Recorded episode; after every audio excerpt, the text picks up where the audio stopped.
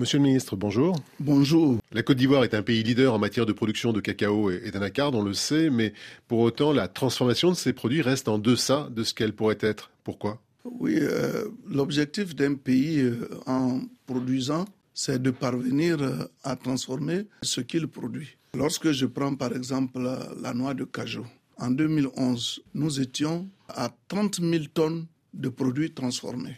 Aujourd'hui, nous en sommes à 265 000 tonnes. Et les prévisions disent que au cours de l'année 2024, nous aurons 320 000 tonnes de produits transformés. De noix décortiquées. De noix de, de cajou. Ça, c'est important puisque ce sont les amandes que nous consommons, même s'il y a des dérivés qui en sortent. Mais toujours est-il que nous avons aujourd'hui beaucoup d'investisseurs qui arrivent en Côte d'Ivoire et qui s'installent. Et je crois que d'ici là, nous allons renverser la tendance. Au niveau du cacao, c'est la même chose. Nous avons la possibilité aujourd'hui de broyer 600 000 tonnes de cacao. Mais le broyage ou le décortiquage, ce sont des produits semi-transformés. Ce sont des produits semi-transformés, mais avant, on n'avait pas ça. Et c'est progressivement que nous allons atteindre nos objectifs. Aujourd'hui, nous avons des artisans chocolatiers qui fabriquent des tablettes de chocolat. En faible quantité. Et vous allez voir, euh, ah oui, mais en faible quantité, si au niveau de chaque localité, nous avons des jeunes qui s'adonnent à cette pratique, des petites transformations peuvent nous permettre d'atteindre aussi cet objectif.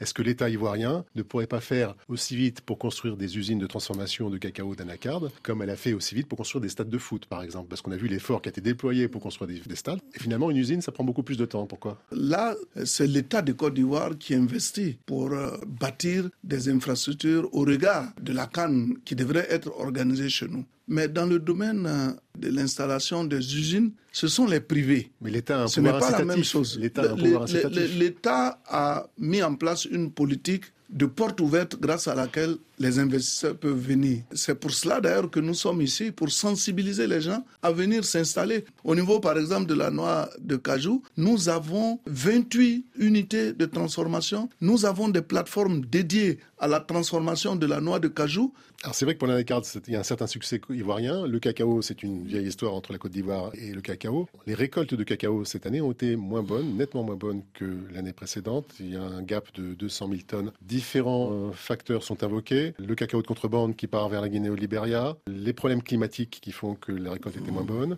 Il y a aussi un certain nombre de problèmes sur le vieillissement des, pieds. Est-ce qu'il y a lieu de s'inquiéter à ce niveau-là? Vous savez, la Côte d'Ivoire euh, fait face aux effets néfastes du dérèglement climatique et qui nécessairement ont des implications sur notre production. Et nous notons que, à l'instar des autres pays africains producteurs, il y a une baisse brutale. Nous avons également des vergers qui sont vieillissants et qui nécessitent qu'on les remplace. Mais vous savez à quoi est dû le dérèglement climatique? À la déforestation Oui, la déforestation, c'est pour cela que nous avons eh, décidé aujourd'hui de faire de l'agroforesterie. Nous plantons des arbres à l'intérieur euh, des plantations. Mais vous parlez de l'agroforesterie, c'est une, bonne chose, mais est-ce qu'on ne se rend pas compte un peu trop tard des ravages qu'ont provoqué justement la déforestation pour justement planter des vergers de Mais, mais ce ne sont pas seulement les plantations de cacaoyers qui ont détruit euh, nos forêts. Quand vous voyez tout le bois dont vous disposez ici pour bâtir euh, vos maisons, pour faire vos infrastructures, euh, tous ces arbres-là viennent de l'Afrique.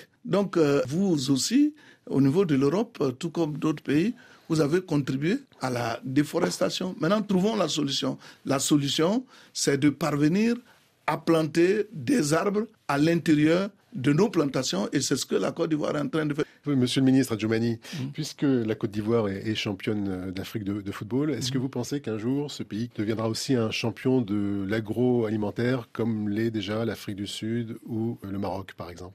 Mais pourquoi pas?